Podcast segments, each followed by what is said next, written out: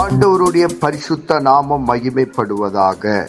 Panchkula Bethel IPA சபையின் சார்பாக உங்களை வாழ்த்துகிறோம். இது தினசரி வேத தியானம். இன்றைய வேத தியானத்தை கேட்டு ஆசீர்வாதங்களை பெற்று கொள்ளுங்கள். கத்தர் உங்களோடு பேசுவாராக. காட் பிளஸ் யூ கர்த்தருக்கு ஸ்தோத்திரம். இன்றைய வேத வாசிப்பு எபிரேயர் பன்னெண்டு. இந்த அதிகாரத்தில் நம்ம தியானிப்பது ரொம்ப முக்கியமானது. நம்மளை தெளிவுபடுத்தக்கூடிய வசனம் ஒன்று ரெண்டு மூன்று. நல்ல ஒரு நம்பிக்கையான ஓட்டத்தை பற்றி சொல்லியிருக்கிறது.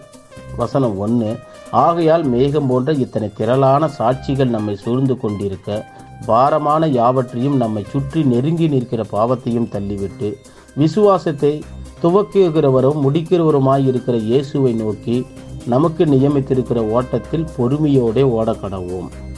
பதினொன்றாவது அதிகாரத்தில் நாம் பார்த்தோம் விசுவாசத்தால் ஜெயிச்சவங்களோட சாட்சியை நம்மளை உற்சாகப்படுத்துகிறது அதைத் தொடர்ந்து நாம் தேவனுக்கிட்ட சென்றடைய வேண்டும்னா ஒரே வழி கிறிஸ்துவ தான். அப்படி செல்லும்போது ஒரு கிறிஸ்தவன் போர் வீரன் போல உறுதியோடு நிற்க வேண்டும். நாம் என்ன செய்ய வேண்டும் என்று கர்த்தர் அழைத்திருக்கிறாரோ அங்கே நாம் வாழ வேண்டும். கர்த்தர் எந்த இடத்துக்கு நம்மை அழைத்திருக்கிறாரோ அந்த இடத்துல கிறிஸ்துவ வாழ்க்கையின் ஓட்டத்தை கிறிஸ்துவுக்காக ஓட வேண்டும். நம்ம சுற்றி நெருங்கி இருக்கிற பாவத்தையும் தள்ளிவிட்டு பொறுமையோடு ஓட வேண்டும். பாவத்தை நாம் தள்ளிவிட வேண்டும். இல்லைன்னா பாவம் நம்மளை கீழே தள்ளி விட்டுடும் கர்த்தர் நம்மளை பாவ பிடியிலிருந்து விடுதலை செய்து நம்மளை பரிசுத்தமான இடத்திற்கு பரலோகத்தில் உட்கார்ந்திருக்கும்படி செய்கிறார். தன்னோட பரிசுத்த ஆவியை நமக்கு கொடுத்திருக்கிறார். இது எல்லாம் நமக்கு செய்திருந்தாலும் இருட்டில் தடுமாறி கீழே விழும் மனுஷனைப் போல கிறிஸ்துவர்கள் வாழ்க்கை போராட்டத்தில் தடுமாறுகிறதை பார்க்கிறோம். இதற்கு காரணம் என்னன்னா நாம் அவரோடு கூட நடந்து செல்லாததான் நாம் ரட்சிக்கப்பட்டதும் அதை பற்றி சாட்சி சொல்கிறதோடு நிறுத்தி விடுறோம். நாம் ஆவிக்குரிய வளர்ச்சிக்கு வேத வசனங்களை தொடர்ந்து படிக்கிறது கிடையாது.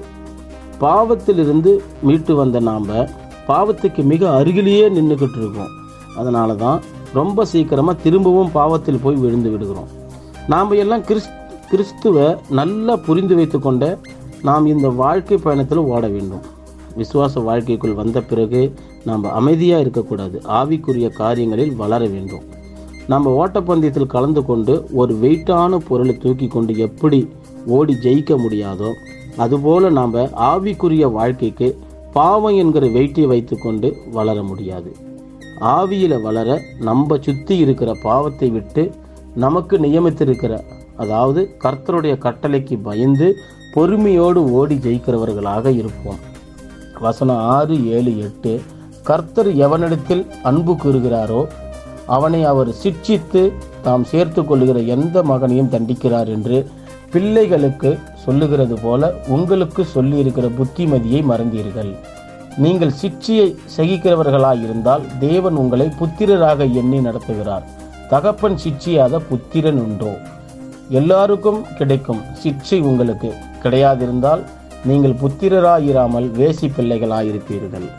கர்த்தர் யாரிடத்தில் அன்பாயிருக்கிறாரோ அவனை சிட்சிக்கிறார். அதாவது தண்டிக்கிறவராயிருக்கிறார். அவர் கொடுக்கிற தண்டனையை நாம் சகித்து கொள்ள வேண்டும். ஒரு நீதிமானுக்கு எவ்வளவு பெரிய சோதனைகள் வரும்? நமக்கு எப்படிப்பட்ட பாடுகள் வந்தாலும் எவ்வளவு பெரிய பிரச்சனைகள் இருந்தாலும் நம்ம ஆண்டவர்கள் நிலைத்திருக்க வேண்டும். பிரச்சனைகளை பார்த்துவிட்டு பின்வாங்கி போய்விடக்கூடாது. பிள்ளையை தண்டிக்காத தகப்பன் இருக்காரா? கர்த்தர் நம்மை தண்டிக்கும் போதுதான் நமக்கு அந்த ஒழுக்கத்தை கற்றுக் கொடுக்கும். அதை நாம் சகித்து கொள்ள வேண்டும். பெற்றோர்கள் பிள்ளைகளை கண்டிக்காமல் இருந்தால் பிள்ளைகளின் வாழ்க்கை கேள்விக்குறி.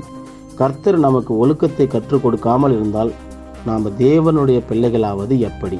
அதனால் நமக்கு நேரிடும் பாடுகளை சகித்து பின்வாங்கி போகாமல் ஆவிக்குரிய வாழ்க்கையில் நிலைத்து நிற்போம். இந்த அதிகாரத்தை முழுவதும் தியானிப்போம். கர்த்தர் நம் அனைவரையும் ஆசீர்வதிப்பாராக. ஆமேன். நாம் செவிப்போம் பரலோகத்தின் தகப்பனே இந்த ஆசீர்வதிக்கப்பட்ட காலை வேலைக்காக உமக்கு நன்றி சொல்லுகிறோம். இந்த வேத வசனத்தின் மூலமா எங்களோடு கூட பேசினதற்காக நன்றி. இந்த வேத வசனம் எங்கள் வாழ்வில் கிரியை செய்வதாக உங்களுடைய நாம மகிமைப்படுவதாக இயேசு கிறிஸ்துவின் நாமத்தில் செபிக்கிறோம். எங்கள் ஜீவனுள்ள நல்ல பிதாவே. ஆமேன்.